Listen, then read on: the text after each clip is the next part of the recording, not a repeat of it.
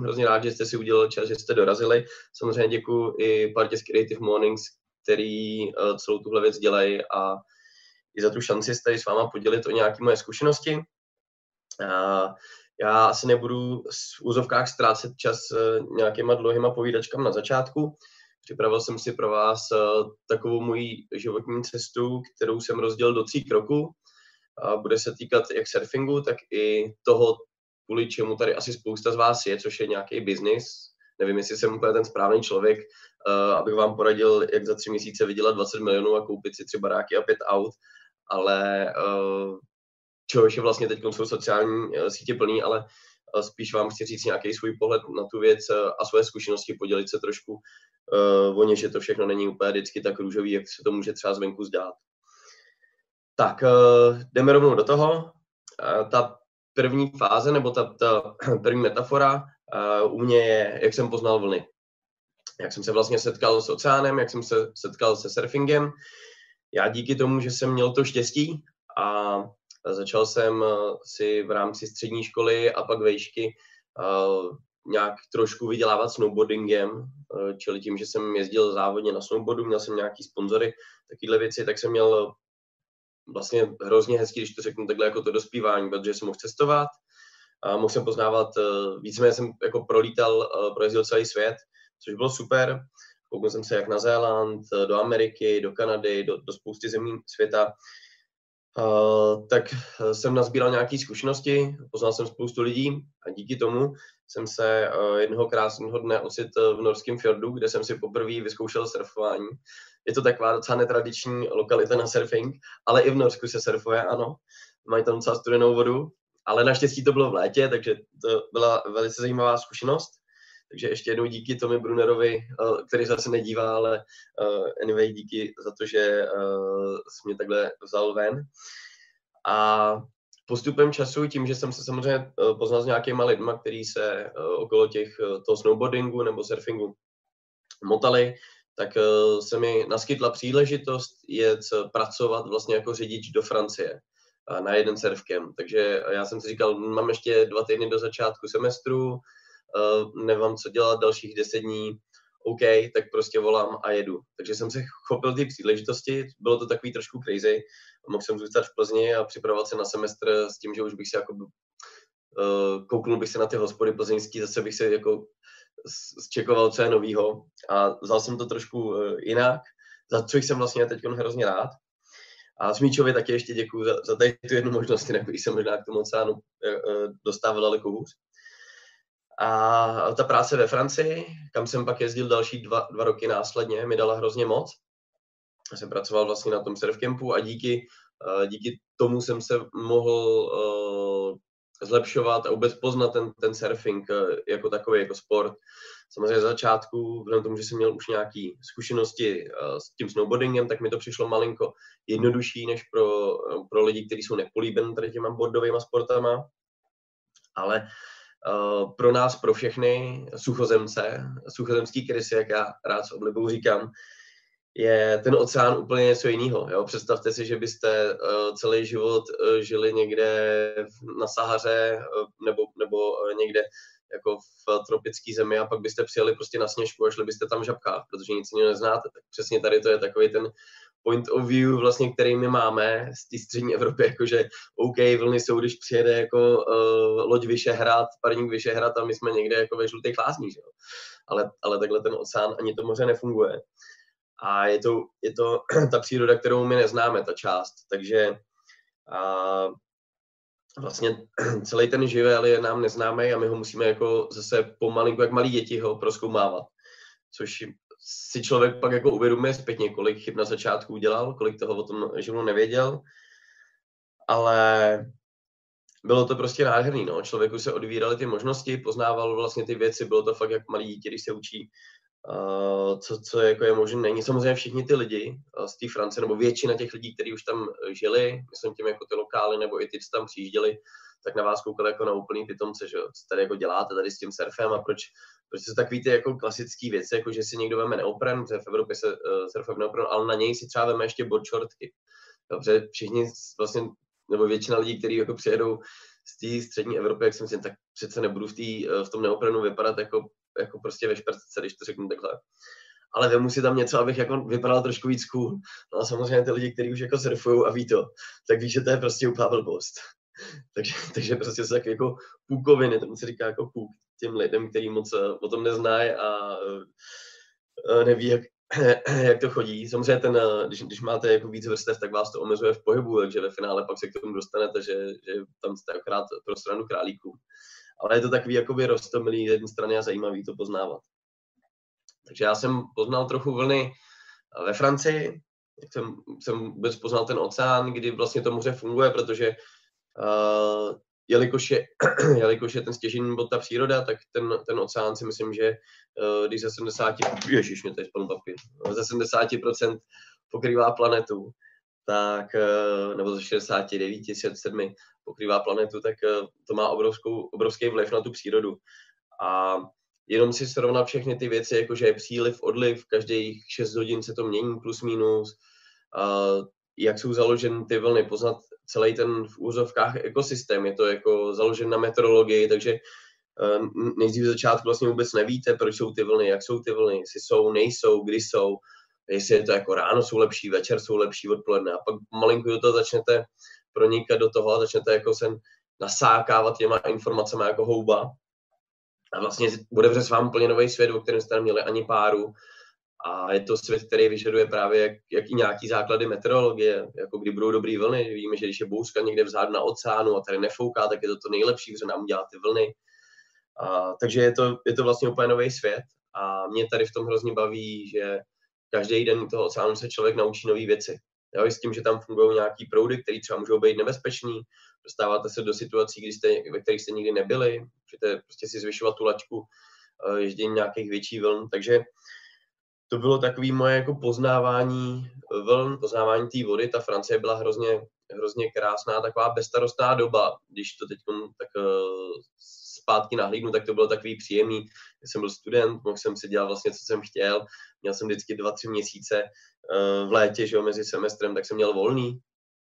To bylo skvělý, trávil jsem to ve Francii, vlastně na snowboard jsem ještě měl skvělou přípravu, protože ačkoliv to třeba nevypadá, tak surfování je fakt hrozná makačka, a je to hrozně fyzicky náročný sport, ale pak ta, uh, pak ta odměna, kterou dostanete za tu světovou vlnu, nebo i za ten pohled vlastně z toho oceánu na břeh, kdy vám to úplně změní tu perspektivu, jako říká se, že nejhezčí pohled na svět je z koňského hřbetu, ale já se si dovolím oponovat, že z toho, z toho oceánu je to taky nádherný. Jo, když jedete vlastně v té vlně a celý se vám to proměňuje před očima, vlastně vidíte co se děje a vy si můžete vychutnat až úplně ten poslední konec té vlny a ta vlna k vám jde třeba 4-5 tisíc kilometrů, tak je to tak hrozně hezký, že ta příroda vás vám nechá si vychutnat ten eh, poslední kousíček té vlny, než se předtím roztříští o ten břeh a rozhlése. se. Tak to byly moje takové bezstarostní časy ve Francii. Já uh, snad nebudu moc přetahovat tady ty věci. A pojďme se kouknout na to, jak, uh, jsem, jak jsem ochutnal život protože to je další část. Jinak ještě, abych se vrátil, tak samozřejmě vybral jsem si úplně nejhorší sport, který jsem si jako mohl vybrat, kromě, já nevím, chození třeba ve vesmíru nebo něčeho takového. Co bych vám asi řekl z toho prvního bloku, rozhodně není důležitý ten cíl, protože já jsem asi žádný jako zásadní cíl nikdy neměl, ale je hrozně důležitá ta cesta a to je věc, která se dá aplikovat, myslím, že na všechno. Že ten cíl není vždycky možná to nejdůležitější, jako že bych si řekl, že před, já nevím, pěti rokama, no šesti rokama jsem začínal surfovat, že bych chtěl, já nevím, uh, vyhrát mistrovství světa v surfování, tak tam bych se asi jako nikdy nedostal, ale ta cesta, kterou jsem k tomu urazil, uh, je hrozně důležitá a spoustu věcí vás naučí, takže berte i ty nepříjemné věci, i ty příjemné věci, jakože jich bylo i v té Francii spousta, jako, uh, jako nějakou lekci pro vás, kterou byste měli využít. Tak, Uh, budem pokračovat toho, jak jsem, jak jsem ochutnal život. Uh, po tom, co jsem dělal magisterský studium, který vůbec nebyl zaměřen na nějaký biznis. Já jsem studoval antropologii, takže to je úplně jinde a uh, studoval jsem pak na doktorátu uh, historické vědy. tak jsem se vrhnul do toho, že jsem měl nějaký know-how z Francie, Viděl jsem, jak ty věci trošku vylepšit a chtěl jsem vlastně rozjet uh, nějaký svůj surf house, což je vlastně místo, kde se scházejí surfaři a vy učíte surfovat, dáváte jim nějaké rady, vlastně předáváte těm suchozemským, suchozemským krysám nějaký ty uh, uh, rady, který ta suchozemská krysa se trošku nasákla. Uh, snažíte se těm lidem přiblížit ten oceán a třeba jim i ukázat, jak to funguje. Uh, samozřejmě měl jsem teda úplně jiný vzdělání, ale vzhledem tomu, že jsem vždycky si každý rok vybral nějakou malou dovolenou, jsem se snažil trošku cestovat potom, se, potom pobřeží. No a jak Katka krásně uvedla, tak uh, dostal jsem se do Asturias, což je ta severní, jedna z částí severního Španělska, která je vlastně úplně jiná, než, než je obecný, uh, obecný povědomí o Španělsku, že Španělsko si myslím, že máme jako takový Madrid, jako polosuchej, dole Barcelona, jo, teplý moře, žádný vlny, fiesta, spaja, vínečko, sangria. Jo, ale já jsem dorazil do toho severního Španělska a to vlastně vypadá jako Nový Zéland. Jo. A když teď kouknu takhle z okna, tam, tak vidím oceán a když kouknu malinko nahoru, tak vidím sníh na horách. Jo, takže já tady mám eh, hodinu autem, tady mám eh, hory, kde je ještě sníh ale zároveň z okna koukám na oceán, což je prostě pohled, který na světě nemáte jen tak někde. A tady to je fakt unikátní. Samozřejmě to podnebí je taky jiný, je to tady všechno zelený, vypadá to tady trošku jako irský pobřeží, myslím, že tady neprší teda zas až tak moc. A já jsem si to tady hrozně zamiloval. Poprvé, když jsem tady byl nad tou pláží, tak eh, nad jednou z pláží, tak jsem si prostě říkal, že to tady vypadá jako eh, v Austrálii. Rostou tady uh, eukalypty, to je blahovičník, to je to, co žerou koaly. A ta pláž byla taková uh, železnatě rudá, byly tam takové skály, to bylo nádherné, tak jsem si říkal, jako, že tady by to bylo krásné se jako usadit a vůbec jsem jako nevěděl, co, co, co mi to vlastně přinese třeba do dalšího roku. Pardon, jsem trošku vysknul. Uh, takže jsem si tady tu část uh, Evropy zamiloval, i tím, že to nebylo moc turisticky, nebo není to moc turisticky populární, spopularizovaný.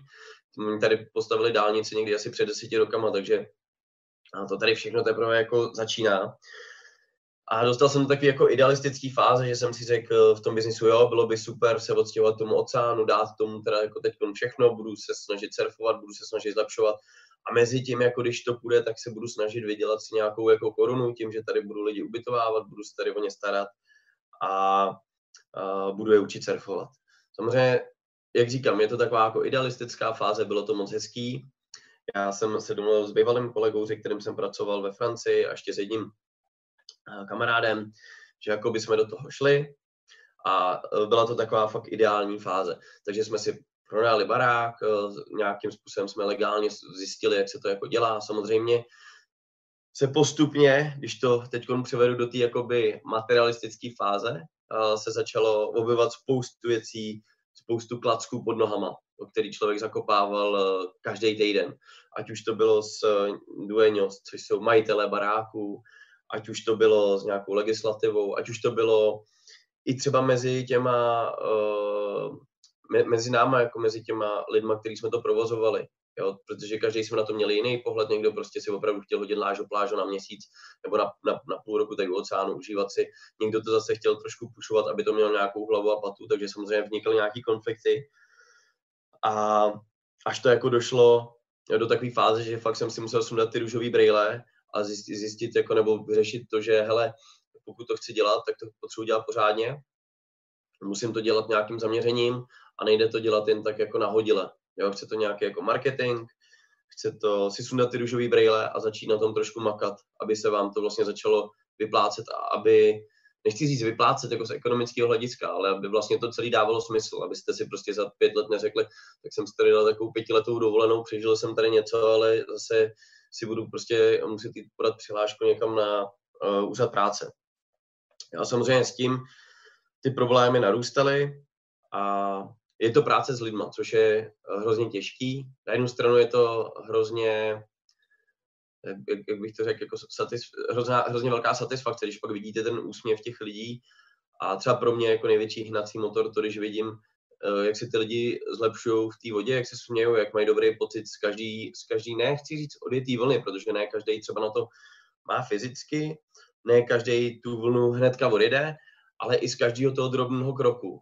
Je hrozně hezký vidět, když ty lidi správně namotivujete, jak velká je to satisfakce, když uh, oni se zlepšují, jakou z toho mají radost. Jak vidíte, jak prostě kruček po kručku si staví tu svoji, uh, tu svoji uh, nějakou zeď nebo ty svoje schody, jak, jak, jak tam po nich jdou a jak je to taky naplňuje. Ale jak jsem říkal, ten biznis není, není, není to, nejsem asi úplně ten nejlepší biznismen, protože jsem nikdy neměl, uh, nikdy jsem neměl v úmyslu jako vydělat za dva roky prostě uh, miliardy a založit nový Amazon nebo Google, doufám, že to tady můžu říct. Ale, ale, ale chtěl jsem jako dělat tu svoji práci tak, aby byla fakt kvalitní, aby mě to nějakým způsobem uživilo a uh, spíš jsem se chtěl zaměřit na nějakou kvalitu než na nějakou kvantitu. Proto vlastně Wildhouse se dostal tam, kde je, že máme teď baráček, ve kterým, do kterého se nás vejde 15 plus minus a my můžeme uh, si vlastně rozdělit do dvou instruktorů, tak aby prostě to bylo kvalitní, tak prostě jeden instruktor má 7 lidí, 7 plus uh, 7, 8 a aby jsme všechny ty výuky měli pod kontrolou, aby se furt udržovala nějaká domácí atmosféra, aby ty lidi prostě se mohli sejít večer na terase, nebo v nějakém bárku, mohli jsme se koukat nějaký videocoaching, tak to je podle mě jako extrémně důležitý. Jo, nikdy, nikdy jsem asi nesměl o tom, že budu mít uh, nějaký ubytování nebo nějaký barák pro 100 lidí a stane se z toho nějaká jako nějaký obrovský jako koncentrák, prostě jenom prodávání lekcí a vydělávání peněz. To, to mi není moc blízký.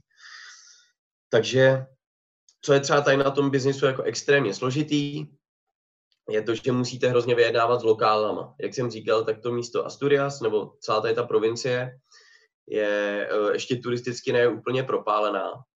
Což je na jednu stranu krásný, že tady nejsou ty pláže plný, je tady, je tady spoustu krásných míst, které jsou obsazený, ale na druhou stranu uh, vy musíte furt hledat nějaký, nějakou jemnou rovnováhu, jak uh, to tady řešit s těma lokálama, ať už myslím s lokálama jako surfařema, protože samozřejmě žádný lokál, čili člověk, který tady žije, není zvědavý po tom, co přijde po 8 hodinách z práce si na dvě hodiny zajezdit nebo na hodinu zasurfovat dvakrát týdně na nějakou partu prostě 20 lidí z Čech, který tam budou dělat opěčárny ve vodě a on se tam nezasurfuje.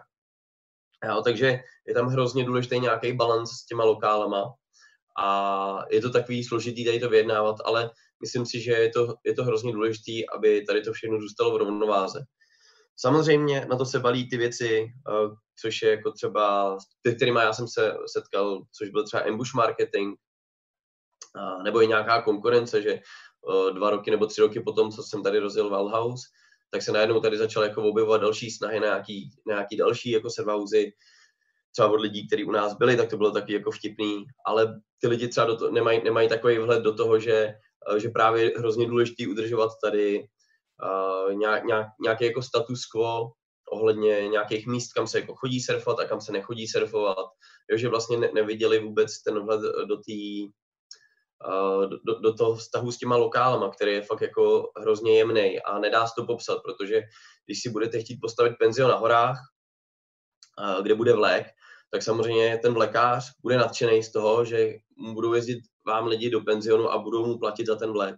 Ale v tom oceánu to tak nefunguje tam se prostě nic neplatí, ale zároveň je hrozně důležité tam zachovat nějakou kontinuitu a udržitelnost těch spotů, chovat se k té přírodě dobře. Jo? A, a jakmile překročíte tu danou linii nebo, nebo ten rámec a naštvete ty lokální lidi, tak vám to pak vrátí. A jestli uh, něco nechcete, tak je to fakt naštvat nějakýho lokála, za kterým se budete dalších 5-10 let potkávat ve vodě. Jo?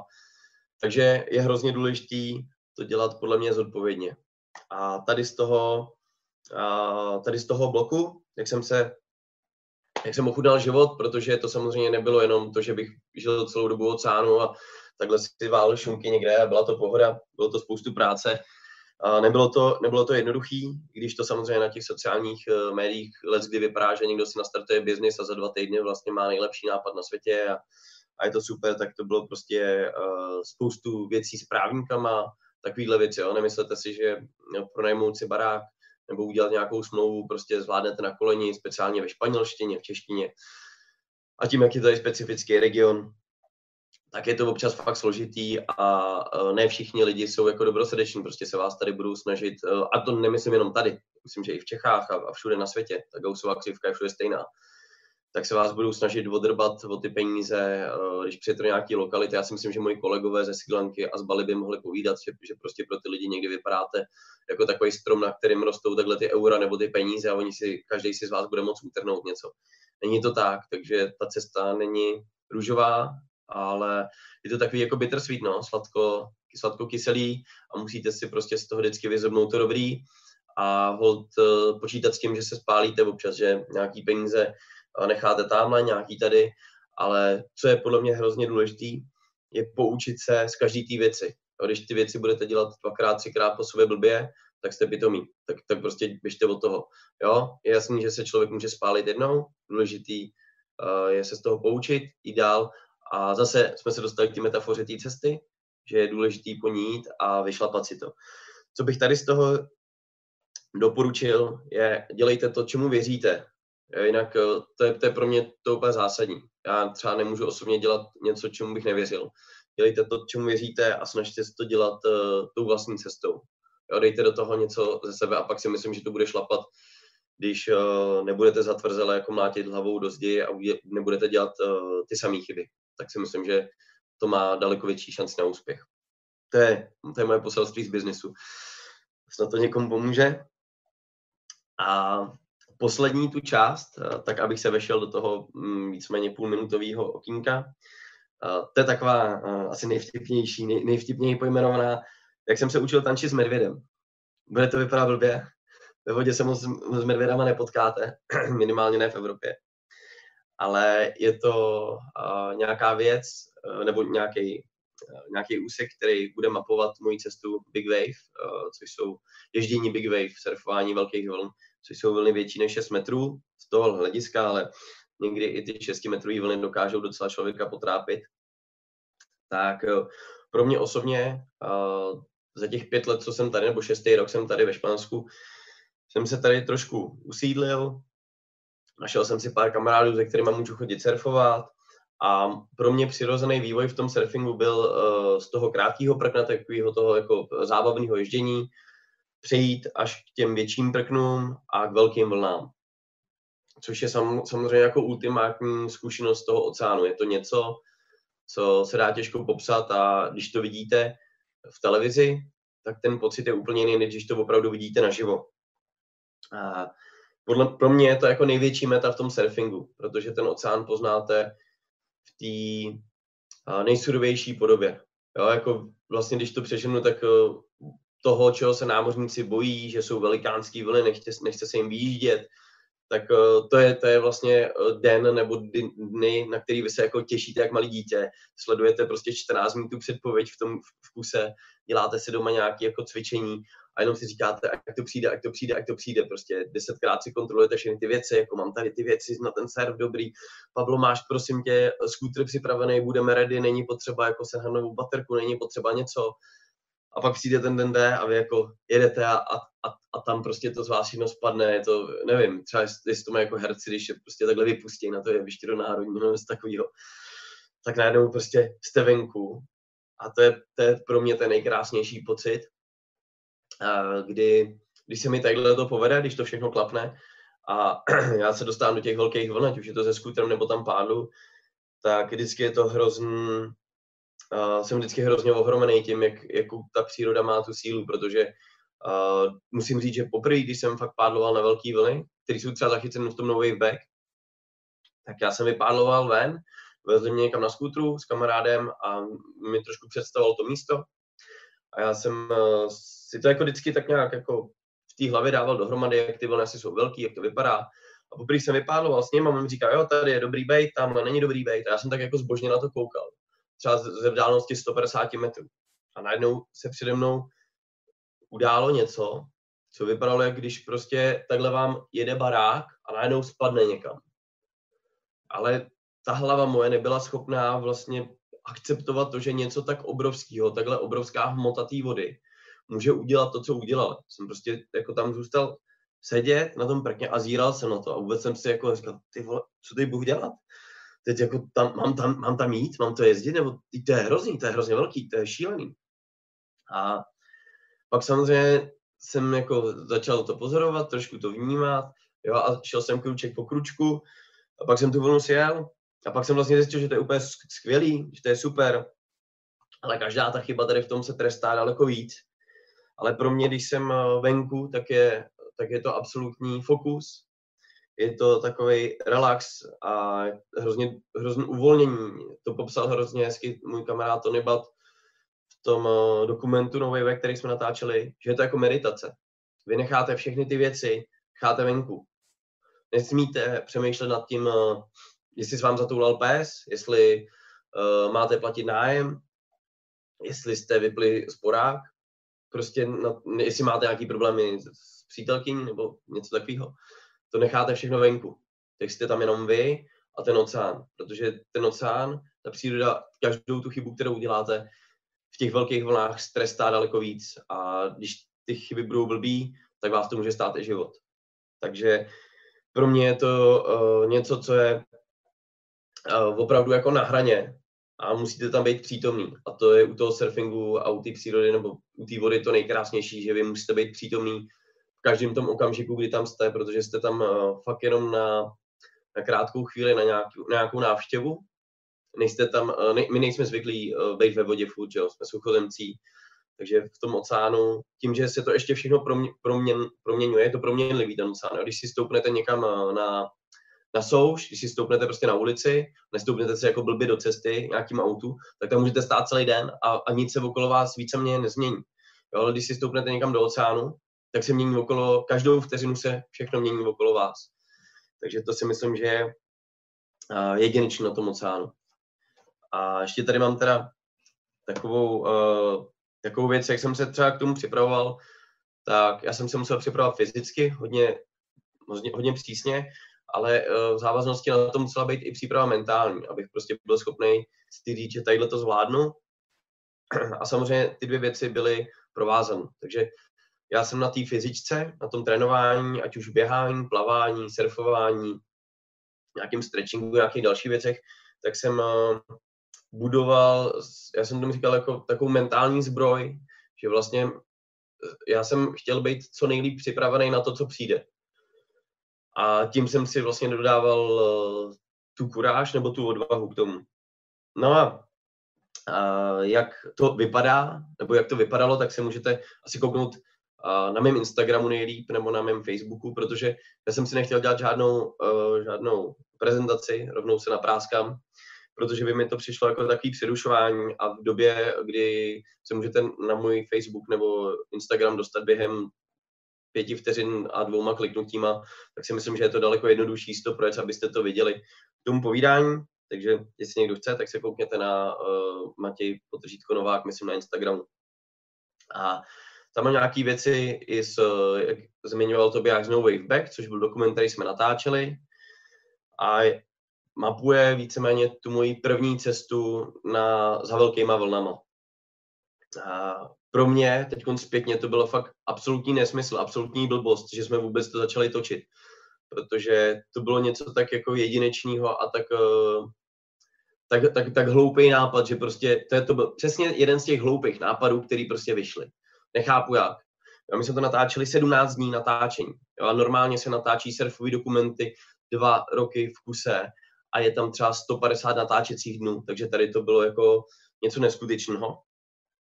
A nakonec eh, to čekání na ty podmínky, všechno to nějakým způsobem vyšlo, klaplo to.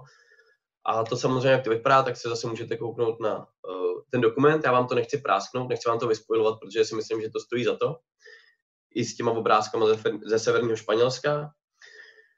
A pro mě ten film uh, byl na jednu stranu skvělý boom, uh, měl, měl jako zajímavý dopad, že jsem si udělal rozhovor s Martinem Veselovským v DVTV, uh, kouknul jsem se do seznamu, poseznámil jsem se s, uh, s Davem Lichtágem, ale na, na druhou stranu uh, to byla taková věc, že to odešlo, za týden bylo po všem. A no já jsem si pak jako říkal, ty všechna sláva polní, polní tráva, je to pryč. A já jsem třeba doufal, že z toho budu moct nějakým způsobem těžit uh, v rámci nějakého sponsoringu, že si najdu, že si najdu nějakého sponzora a budu se tomu Big Wave Surfingu moc věnovat, což se jako nestalo. Uh, ne, třeba jsem měl nějakou špatnou, špatnou sebepropagaci, ale A minimálně pro mě to byla hrozně velká zkušenost, jak to vlastně funguje tady v tom jako světě toho show businessu, když to řeknu jako v úvozovkách. Že na 14 dní to bylo takový jako, takový jako hvězda Mejdan a pak bylo konec, zatáhla se opona a, a, a, a díky čau. A což, což je jako zase hrozně důležitá zkušenost, abyste věděli, jak ten svět se dá brát a kolik tváří tady ta věc má. Každopádně eh, to byla nádherná zkušenost. Stát jako před naplněnou lucenou dvakrát za sebou, to si myslím, že se ne každému povede v životě. A bylo to skvělý, ale pro mě to byl vlastně jenom začátek té mojí cesty v tom big wave surfingu, který uh, teď pokračuje a já se každou zimu snažím, každý, každý podzim a zimu se v tom snažím zlepšovat a snažím se vůbec víc míst. Uh, no a proč jsem to pojmenoval uh, ten tanec s medvědem, jak se, jak se učí tančit s medvědem? No protože když, se, když uděláte tu chybu a jednou vás ta velká vlna semele, si vemte, že v kostce vody, která má metr na metr, je jedna tuna. Tak uh, ty vlny, když mají třeba 11-12 metrů, vemte, kolik těch kostek tam je. A to na vás spadne všechno. A, a voda z fyzikálního hlediska je nestlačitelná, takže to tlačí vás někam. Takže si občas připadáte, jako kdybyste tancovali s medvědem a on vás tam tak jako po vás se sápal a, a mačkal vás. Takže je vždycky fajn se pak uh, dostat nahoru a nadechnout se znova. Tak tím já to, tady, tady žádný moto nemám. Asi uh, dělejte ty věci a i když, i když se vám to bude zdát jako úplná kravina a něco, co pro vás bude jako starat rakety, tak když tomu dáte to úsilí, tak si to můžete přiblížit. Jako myslím si, že žádný sen není tak bláznivý, aby se nedal splnit. To je, to je všechno ode mě tady do Creative Mornings pražských. Já doufám, že se vám to líbilo a teď se snad dostaneme k nějakým dotazům, pokud máte a pokud se moc nepřetahnu. Uh, pecka, uh, děkuji moc, Matěj. Uh, za mě wow, hustý, krásný flow a strašně za mě podnětný. Já mám celý tady A5 dotazů na tebe, takže a, takže určitě ještě se máme teďka o čem povídat. A zároveň připomenu, pro ty z vás, co to sledují na YouTube, a tak, a, že je tam chat vedle, kde můžete i svoje dotazy psát. My se k ním teďka budeme vracet postupně. A, a zároveň bych chtěl vyzvat, pak, když ještě nemáte Zoom nainstalovaný u sebe v počítači, přes kterým si teďka tady povídáme, tak si ho zkuste nainstalovat a my vyzkoušíme takovou, takový jak tomu říct? Experiment. Experiment, ano. A kdy na konci přímo do toho YouTube vám nazdílíme odkaz, že byste se zkusili k nám přidat a že bychom si zkusili takovou Zoom party a asi tak za 10 minut plus minus. Tak, ano, Kačko? Uh, já bych klidně jako tam ty lidi pustila rovnou. Uh, ne, ne, ne, já bych tam ještě nepouštěl. Ne, ne, ne. Já, já chci mít ještě svůj prostor na tajní se v klidu otázek. Takže to by až ových 10 dotazů a potom, potom vás pustíme dovnitř a budete se moc uh, podívat Přesně. Tak hele, já rovnou začnu tím, že skočím do toho chatu. A jak jsi mluvil o kola, eukalyptu a tak, tak máme jednoho diváka až z Austrálie, respektive divačku z Austrálie, která nás zdraví. Takže tím se stává opravdu multinacionální, teďka Španělsko, Austrálie, Česká republika a, a kdo ví, kdo ještě máme eh, na drátě teďka. Takže to je hustý. Tak, a, hele, co mě zajímá, tak jestli bys teďka si mohl vzpomenout a vypíchnout nějakého člověka, prvního, co ti napadne, co si za tu cestu potkal a co ti nějak jako v tom pomohl, co ti nějak jako podpořil, ukázal ze něco nového. Těch lidí bude hrozně moc, ale hmm. pro mě asi ten, jako samozřejmě ta nejdůležitější osoba je moje Tereska, to je přítelkyně, bez který prostě by to všechno bylo úplně něco jiného. Ale uh, přeskočme tadyhle ty rodinné záležitosti, když to řeknu. Uh, určitě musím uh, tady zmínit Pabla Choglara, což je v úzovkách můj soused tady z vesnice. A to je člověk, který mi to hrozně přiblížil, se kterým chodím surfovat, se kterým jsem vlastně nasurfoval tady z těch španělských kamarádů nejvíc toho. Byl jsem s ním surfovat před dvouma dnama, uh, konečně se zase můžeme potkávat, což je by tady po tom koronaviru je úplně nádherný, zase si moc ním podat ruku, jako to je bomba. Takže tenhle člověk je pro mě uh, to je jako velkým parťákem ve vlnách. Hmm. Pablo. Uh, on je i v tom dokumentu a tam úplně z toho bylo cítit, jak máte takový až vřelý otcovský vztah a jak, jak kdyby přes tebe měl nějaké to ochranné křídlo a, a to bylo moc hezký tam, hezký tam postihnutý. A zároveň mě napadá ten dokument, několikrát jsem si, když jsem se na ně koukal, tak vzpomněl na dokument Free Solo o lesci Bezlana, který vlastně před dvěma roky a vyhrál Oscara dokonce. A Alex Honnold, no? Ano, Alexe, přesně tak. A, a vlastně si říkám hm, dvě věci. A je, jestli si myslíš, při, přišlo mi tam jako fakt hodně paralel mezi tvým příběhem, Alexovým příběhem, a ať už rovina partnerky, která prostě nějak vedle té jako silné sportovní osoby musí existovat a, a přece jenom jako je tam pořád to riziko, a že si něco stane a tak. A tak první otázka k tomuhle, jak jste, jak tohle máš vlastně jako s Terkou uh, prodiskutovaný, jestli tam byly nějaký momenty strachu a tak, jestli o tom chceš mluvit? Hmm. Hele, eh, jak, víš, jak se to říká, za každým silným chlapem stojí ještě silnější ženská. A uh, já tady to už mám s mámou, že? protože od malička prostě jsem jezdil na snowboardu, měl jsem nějaký úrazy, tři měsíce jsem nechodil, takovéhle věci. No a tak nějak jsem to vlastně rozvinul postupně tadyhle ten, já už jsem jako byl zvyklý, jako jak na to reagovat, takže jsem jí trošku na to připravil a ona asi s tím tak nějak počítala, že jako něco podobného se stane. Um, máme teď takovou nějakou jako jakoby její, její dohodu, že, že, že by bylo třeba zapracovat na rodině předtím, než jako budu jezdit úplně ty největší vlny. Zatím jako je, prostě teď, teď nějak že řešení, ale Uh, hele, uh, ona tím, že eh, sportuje nebo sportovala a celý život se pohybovala v nějakém sportovním marketingu, tak, tak jako věděla, do čeho jde a věděla, do čeho jde, když se se mnou už seznamovala, takže na druhou stranu jako nekupovala zajíce v pytli, no. Hmm. Ale, ale někdy jsou takový jako dny, kdy, kdy třeba ona mě docela často fotí, protože samozřejmě jako amatér surfuji nemám na to, abych měl nějakého svého fotografa, tak občas říkala, jako, že se jí zatajil dech. Uh, určitě na právě na tom Instagramu, tam je spousta fotek vodní, takže když uvidíte nějakou jako velkou vlnu, mám tam i nějaký takový, jako, že fakt na mě padá velká vlna, tak, tak to se jí zatajoval dech. Ale třeba u toho mýho, nej, u toho mýho nejhoršího vykoupání nebyla, tak to jsem rád, že, že tam nebyla. Hmm. Ale myslím, že to bere sportovně a já se snažím zase nebejt úplný střelec a snažím se vždycky uh, nějak si racionálně osvětlit to, do čeho jdu, no. Tak ona mi tady v tom věří. Hmm. Hezký, hezký. Uh, tak to gratuluju, že máš uh, takovou podporu vedle sebe. Tak a druhý dotaz s free, free solo spojený, tak tam vlastně v, jednu, v jeden moment ten Alex vlastně podobně jako ty popisuje, že když leze, tak musí úplně popustit všechno jako z hlavy pryč a fakt se soustředit na tu skálu. A ve chvíli tam měl ten štáb sebou, tak vlastně tam byl jako uh, chvíle, kdy to najednou přerušil ten výstup. Na té římce, jak tam seděl? Uh, no, myslím, že jo. Uh, na, na halv domu tam sedí ve dvou třetinách na té římce. No. Uh, si typnou, od koho mám ten výraz mental armor. Mhm, přímo hodně, hezký. Je přímo hodně, no. Já jsem tak nějak les, hele, je to, je to, je to tak, no, on měl to štěstí, že si tam mohl odpočnout a dát se znova dohromady.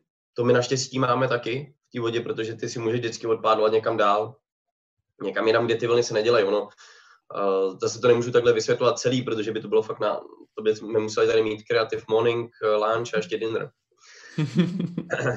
ale můžeš tam jako odpočnout, ale fakt důležité je být uh, ty dvě, tři, čtyři hodiny v tom fokusu, aby ses nenechal zaskočit. Jo, protože ty máš větší vlny, které si tě lámou malinko dál od břehu což na malých vlnách, když jezdíš eh, vlny, jezdíme každý den, je, že se můžou lámat třeba o 3, o 4 metry dál, takže ty tam se rychle dokážeš přemístit. Ale v těch big wave vlnách, když ti jde vlna, která je o metr větší, tak se láme třeba o 20 metrů dál a ty to nestihneš tam dopádlovat. Hmm. A tady to tě nesmí překvapit. Ty prostě musíš furt uh, v hlavě přemýšlet o tom, jestli jsi tak na dobrém místě, jestli nejseš prostě moc vevnitř v té vlně, jestli tě to náhodou jako špatně nechytne, a takovéhle věci. A, takže ty si tam nemůžeš jako moc dovolit vypnout, uh, když jsi přímo v tom výkonu. A jako, mhm. když to řeknu takhle jako hloupě, ono to nezní moc sexy, ale je to jako nějaký výkon, tak ty, si, ty si můžeš, ty víš, že si můžeš odpočinout, když se necháš skútrem odtáhnout někam dál, nebo když si odpádluješ někam pryč. Tam si jako odpočneš, můžeš uh, si třeba vyměnit baterku v kameře nebo cokoliv. Ale když jsi přímo v té akci, tak uh, musíš mít tu hlavu takhle čistou nejde, nejde moc přemýšlet o nějakých jiných věcech. nebo tě to potrestá. Hmm. Když jsi tam měl sebou ten štáb při točení právě No Way Back, tak nastaly tam nějaký momenty, kdy ten štáb byl najednou vlastně překážka v tomhle pročištění? Hele, upřímně, ten štáb vlastně nebyl překážka nikdy. Nebo ne tady v tom, ale byl tam fakt jako extrémní tlak. A ne, nemyslím jako, že by ten tlak vyvolávali kluci, ale byl extrémní tlak toho, že my jsme fakt čekali jako tři měsíce, jestli přijdou ty velké vlny, protože chodí zase v zimě, musíš na to mít speciální podmínky. A ten, ten tlak byl takový, že já jsem si říkal, ty vole, ty, když to nesjedeš, tak je celý dokument v prdeli. Pardon za tady ten jazyk. Ale jako nic jiného, nic mi se vlastně nehodilo víc. Tak prostě jako ty tady promrháš tohle to tam na to. A pak jsem si říkal, ty, to ne. Tak to byl jako fakt extrémní jako tlak, uh, jako nechci říct, že by kluci na mě naléhali, nebo to vůbec ne. To jako bylo, to byly fakt jako skvělí. Ale uh, z té mojí strany to bylo spíš takový, jako jsem říkal, to, to prostě jako nesmíš to posrat, no tak a, a pak samozřejmě, když jsem tu vlnu vodil, tak to bylo úplně extrémní jako relief, to bylo úplně yes, tak oh, konec, dobrý. Teď už to byla ta první, která tam jako musí být a teď už jako to země spadne a teď už si tu session jako fakt užiju a už budu mít, uh, už, už to bude teď jako takový to čistý, že, že, že, že, to, co jsem měl udělat, jsem jako udělal a pak to bylo čistý. Takže jako z jejich strany, já ten štáb byl jako skvělý, kluci mi jako extrémně pomáhali a bylo to fakt, fakt, fakt jako jsem si to hrozně užil, to natáčení. Jako, bylo to dobrý.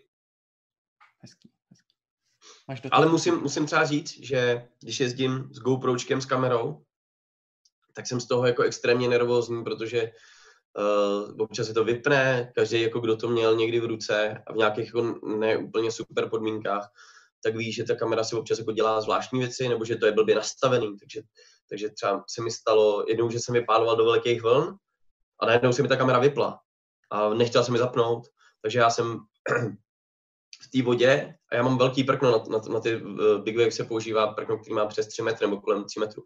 Takže tam vlastně musíte takhle natáhnout dopředu, vyndat to z toho pouzdra, teď vyndat celý to GoPro, rozmontovat to, vyndat tu baterku, abyste to restartovali No a teď to prostě dělají někdo v oceánu, kde máš jako takhle vlníš na 6 metrových vlnách a, a, vidíš, že ty vzadu něco jde. tak to jsou takové jako momenty, kdy si říkám, no tak a teď máš tu krabičku, že, která stojí prostě 10 nebo 15 tisíc, ty si říkáš, teď to tady někde ztratím, ty vole, co tady budu s tím dělat. Tak to jsou takové momenty, které jako fakt jako začínáš rudnout a říkat si, ne, a pak, pak vlastně jdou ty vlny, teď to musí zapnout zase, aby to nějak fungovalo, tak tam jsem třeba z toho jsem jako občas vystresovaný. Říkám jako, to prostě není to lepší nechat na břehu, teď to se na to spadne ta vlna, teď to urve, že jo, teď to někam odplave, říkáš, no tak, tak já nevím už. Takže tady z toho jsem třeba takový jako vystresovaný, když musím se jakoby natáčet sám, a protože samozřejmě to je vlastně jako jediná možnost, jak já nějak můžu prodat ten svůj big wave surfing, protože prostě český trh je tak malý, že uh, tady není si žádná možnost nějakého jako sponsoringu a stát se profíkem. Takže hmm. that's it.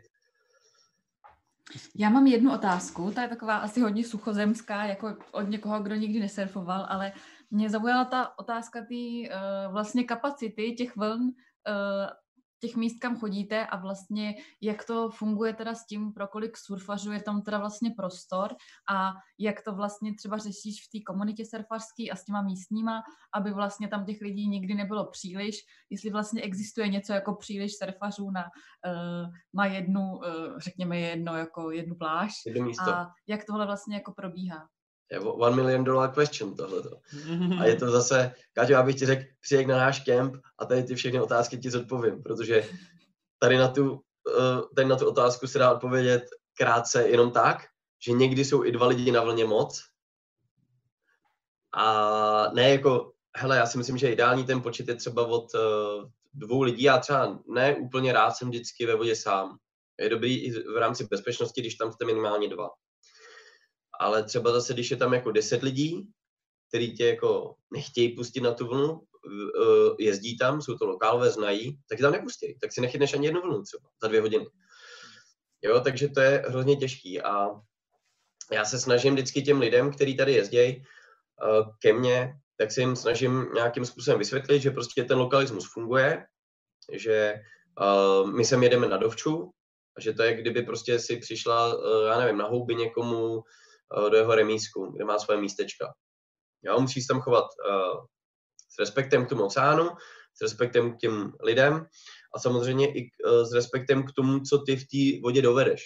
Pokud jsi dobrý surfař, už umíš fakt jezdit, tak není problém, aby si šla jako na dobrou vlnu a znáš všechny ty pravidla, které tam jsou a budeš je dodržovat, tak si myslím, že by neměl být problém. Jo, když, tam, když, když by se mě někdo zeptal, hele, já bych chtěl jezdit tam, uh, umím tohleto, tohleto, prostě jezdím jako fakt dobře, řeknu OK, uh, běž, jako není problém. Ale zase nemůžu člověk, tady to samý, to, to samý říct člověku, který jezdí třeba tři dny, čtyři dny a, a chtěl být prostě jezdit na nějakou jako super vlnu, tak mu prostě řeknu, hele, uh, je to step by step, ta vlna za pro tebe není ani třeba dobrá, protože je fakt těžká, uh, potká, je, je dost možné, že tam dostaneš přes hubu a neskaž si ten, jako zbytečně ten zážitek z toho surfingu. Jo, vždycky, já se snažím s těma lidma jednat fakt jako na rovinu. Říct jim prostě, hele, tam nechoďte jezdit, protože prostě to je lokální spot, uh, já tam chodím jezdit třikrát za rok a tak to je. To je prostě věc, uh, je, je to dogma, ale bohužel díky tomu vlastně my tady jako můžeme, dejme tomu, nějak fungovat. Jo, a jako tady ta, ten lokali, lokalismus zachází i tak daleko, že třeba se nepoustují fotky na sociální média s označením, kde to je. Já mám třeba na, na svém Instači, tak mám jako nádhernou fotku, jednu z, jako z mých asi nejlepších fotek, kterou mám. A když jsem tam jezdil, je to Big Wave fotka a uh, když jsem tam jezdil s klukama, tak mi tam všichni ty kluci říkali, nikomu neříkej, kde to je, to je náš secret spot, my jsme tě sem vzali, fakt prosím, neříkej to nikomu. A já to musím respektovat, protože jako kdybych to nerespektoval, tak mi ukážou prostředníček, že jo. Hmm. A já třeba k tomu jsem napsal, že je to Sirska. Jo, jako dochází to tak daleko, že buď přistoupíš na tu hru těch lokálů, a, anebo si tam nezasurfuješ. Hmm. Tak jo, děkujem.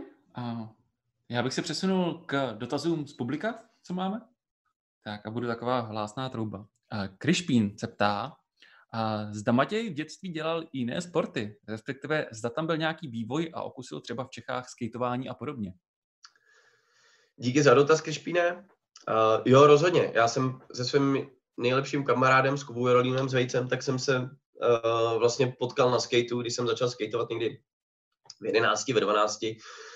Tenhle sport mi nikdy moc nešel, no. Já jsem pak jsem zjistil, že vlastně lepší je pro mě mini rampa a bazény, ale já jsem hrál od 6 let tenis do nějakých 12 let, já jsem to hrozně nesnášel, ale naštěstí jsem, jak jsem říkal, tak jsem měl tu možnost uh, strávit spoustu let na snowboardu, ve finále to bylo asi 15 let a tam jsem byl asi 7 let v reprezentaci, to jsem dělal fakt, řekl bych, na docela vysoký úrovni a i ve své době což už je jako pár let naspátek, tak jsem i měl nějaké jako umístění v evropských pohárech, i v nějakých jako světových pohárech, dejme tomu v top 30, což jako jasný, kde je zvědavý na někoho, kdo je 24. tamhle na závodu, ale, ale, ale ve finále to bylo docela hezký.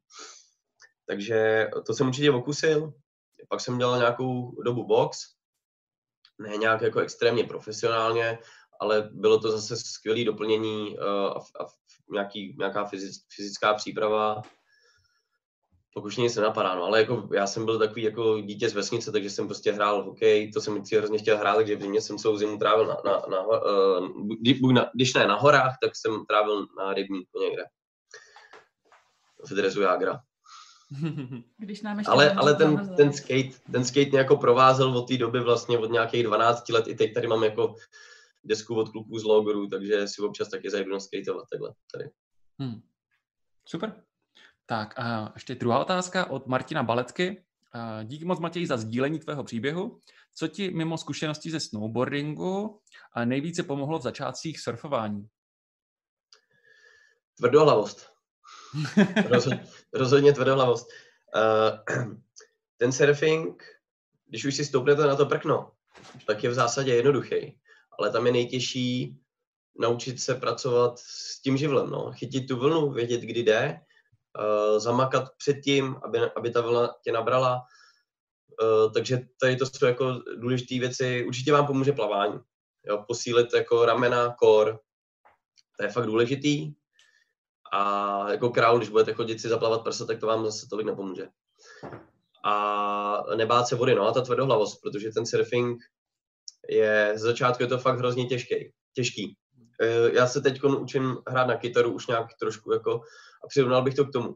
Na začátku prostě to vemete do ruky a vlastně vůbec nevíte, co vám dělá pravá a levá. A to je to samé v tom surfování. Jo. Jste tam úplně ztracený. Ale postupem času, když tomu dáte tu, tu píli trošku a budete fakt chtít, tak tam konečně jako vyloudíte ten první tón, trošku to zazní a to je vlastně to poprvé, kdy vy se jako svezete a začnete jako chápat, proč se to dělá v tom oceánu, že najednou, jo, teď, teď prostě mi to jelo, teď se můžu postavit a je to tam. Jo, takže to je ono. Ale určitě nevzdávat to a ještě bych, tuším, že to byl Martin. Martinovi bych poradil, aby si fakt našel, uh, aby to neskoušel asi všem, aby to neskoušeli jako z první sám, protože to je fakt sport, ve kterým budete hrozně ztracen ze začátku a uh, můžete si to hrozně znechutit. Takže fakt, i když já jako bych to teď říkal proti sobě, protože by byl ten první, kdo by to zkoušel sám, že jo? Já jsem nikdy žádnou lekci jako na začátku neměl. Ale vím, o čem mluvím, takže to můžu říct vlastní zkušenosti. Uh, vente si fakt lekci a mrkněte se nějakého dobrého instruktora. Jo, jako je to, to, je fakt hrozně důležitý. I pro lidi, kteří se bojí vody, tak to je, tohle platí dvojnásob. Když budete mít dobrýho instruktora, tak vám ten oceán uh, ukáže jako v nádherné formě a bude vás to bavit a vůbec se nebudete bát. Tak doufám, že jsem nepřeťápnul úplně moc ten dotaz. Děkuji, děkuji. Tak a my teďka zkoušíme ten experiment, takže zrovna teďka jsme do YouTube Live chatu dali odkaz na tenhle Zoom. Pakliže jste zrovna u počítače, sledujete to live, tak a klikněte tam někdy dolů, tam dolů a připojíte se za náma. Dáme vám 4 minutky, 4-5 minutek, jestli se to podaří a uvidíme, co z toho vzejde. A v mezičase se ještě budeme ptát. Máš nějaký dotaz, nebo můžu pokračovat? Můžeš pokračovat na svém seznamu. Výborně. A, a mě trošku k tím, a s tím respektem k lokálu se pojí i nějaký a, prvek ekologie. Hodně vlastně, a vždycky, když jsem se setkal, no, skoro vždycky s nějakým surfařem, tak hodně tu ekologii řešil. A jak to máte u vás? Jak, to řeši, jak se to projevuje u tebe? A jestli je to vůbec jako problém ve vaší lokalitě? A musím říct, že naštěstí to, to pobřeží toho severního Španělska je fakt nádherný a ta voda je tady poměrně čistá, protože tady není takový ten velikánský komerční lov ryb, není tady až za stolik zastoupený. Takže já třeba uh, se chodím potápět tady, freedivovat. A to je, zase můžete si kouknout na, na můj Instagram, mám tam teď nějakou poslední fotku. Uh, a to byla voda, kdy bylo vidět prostě na 15 metrů, 17 metrů, jako bylo tak čisto, že já jsem to vůbec nechápal. Jo, a ještě, ještě jsme měli přístavu Delfína, takže to bylo jako úžasný. Byla, teď je vlastně doba ančoviček, takže se přijel jako na do přístavu Delfín. A to bylo úplně, úplně úžasný. Takže uh, tady to není zas tak zkažený, ta voda. Je, je fakt tady čistá, dá se tady potápět docela hezky, jako na to, na to, že Evropa, když jsme tady měli nějaký lidi, tak říkali, kteří se potápí, jak říkali, že to tady je docela na Evropu fakt hezký. A jinak ta ekologie je hrozně zásadní věc, no. Ona se před uh, nějakýma 10-15 rokama se tady potopil tanker v Galícii, teď si nespomenu na jméno, ale hrozně to zasáhlo celý to pobřeží uh, toho severního Španělska.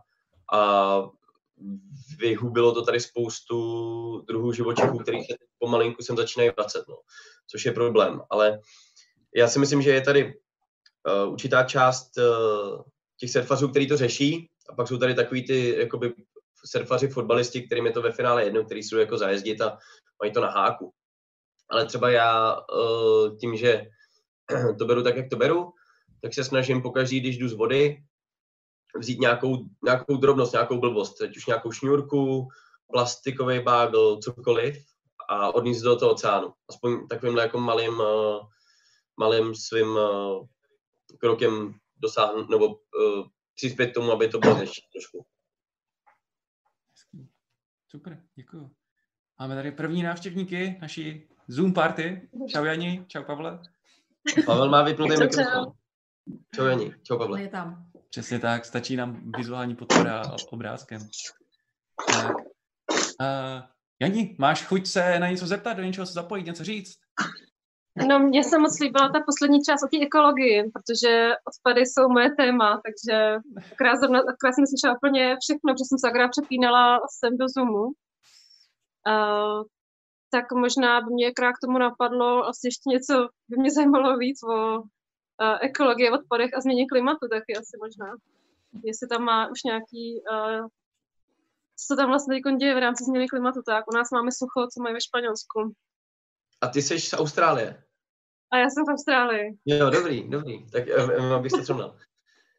Hele, tady, tady vlastně jako nemáme nic, no. Mně, mně přijde, že tady jako jsou trošku výkyvy v rámci, já tady nežiju tak dlouho, jako žiju tady 6 let, takže na nějaké jako dlouhodobý zkoumání uh, to asi není, ale uh, my jsme třeba tenhle rok jsme měli jako extrémně teplou zimu, extrémně teplý jaro, no. Jako teď mám, prostě včera jsme měli letní den, což není úplně což není úplně uh, obvyklý a vlastně celá zima byla jako hodně suchá. Musím říct, že teda fakt poslední dva, tři roky tady je hodně sucho, je tady hodně požárů taky. Uh-huh. Tak, takže to je, to je možná takový jako společný jmenovatel toho. No. A samozřejmě uh-huh. asi všichni tak nějak uh, vnímáme, že je to takový průser trošku tady, tady to, co se děje. Napadá mě k tomu, jestli nějak uh, pro, vnímáš změny v těch vlnách, anebo když se bavíš s lokálama, tak jestli třeba říkají, hele, jsou větší, jsou menší a za ty roky? To ani ne, ale spíš jako spousta z nich nadává. Já si myslím, že ono to je jako nějak, nějakým způsobem cyklický, že teď prostě třeba dva, tři roky jsme neměli úplně štěstí jako na uh, ty vlny, které chodí sem přímo ke mně, jako do vesnice, když to řeknu takhle. ale zase je spousta jiných míst, kde se ty vlny dají jezdit, ty velký, no. takže je to o tom, že musím pak prostě nasednout do auta jet 400 kiláků, abych si zajezdil. Ale, ale tyjo, asi jako nemám žádnou takovouhle úplně zkušenost nebo nějak, nějaký dlouhodobý, uh, dlouhodobý sledovací horizont. Mm-hmm. To, to tě zklamu. Uh, naopak, vůbec. tak, uh, zdravíme i Martina, co se připojil za náma. Martin má taky vypnutý mikrofon. Má, má. Tak, Martine, chceš nám ještě něco říct? Pana zamýšleně? Martin přemýšlí. Možná ne. Nevadí. Tak a já bych tady pomalu zakončoval. Už nám urazila desátá hodina. A náš malý experiment částečně vyšel, takže máme tady malou Zoom party. Děkujeme i všem, co koukají na YouTube. Přesně. A pokud znáte někoho, kdo nezvládl třeba vstát, ani když nemusel nikam z domova, tak uh, Výhoda je, že je to nahraný, že hned jak to ukončíme, tak už je to zase možný schlídnout znovu, nebo eh, teďka se Ne, v pohodě, vás pouštěné současně na YouTube a... A Martin, Martin se odmutoval? Jo, jo. Problém je, že YouTube má asi minutový spoždění, takže občas je těžký poslouchat na YouTube a zároveň sledovat tady. a děkujeme moc všem, kdo se zúčastnili. Obrovský díky uh, Matějovi, že, že, že si to připravil, že si s náma tady popovídal, že to mělo obrovskou hlavu a patu a že místo toho, aby byl teďka na vlnách, tak tady sedí s náma na Zoomu a Hlavně děkujeme, že jsi do toho šel, protože i pro nás to byl takový jako experiment, vůbec jsme nevěděli, jak to dopadne, Aha. Eh, jestli se nám to podaří propojit, jestli to utáhnou naše wi a, a tak a super, že se nebál a eh, byli jsme odměněni tím, že to vyšlo. No, přejeme ti za nás uh, skvělý počasí, skvělý vlny, uh, malý surfátka a snad se někdy potkáme v Praze, až tady třeba budeš. Určitě dám vědět. Já vám děkuji taky moc, že jste mi uh, dovolili se připojit do vaší kreativní snídaně, do vašeho kreativního rána. Díky moc za pozvání a díky vám, že to děláte, protože to dobrovolničina, což je taky dneska taková uh, rare věc, takže díky ještě moc.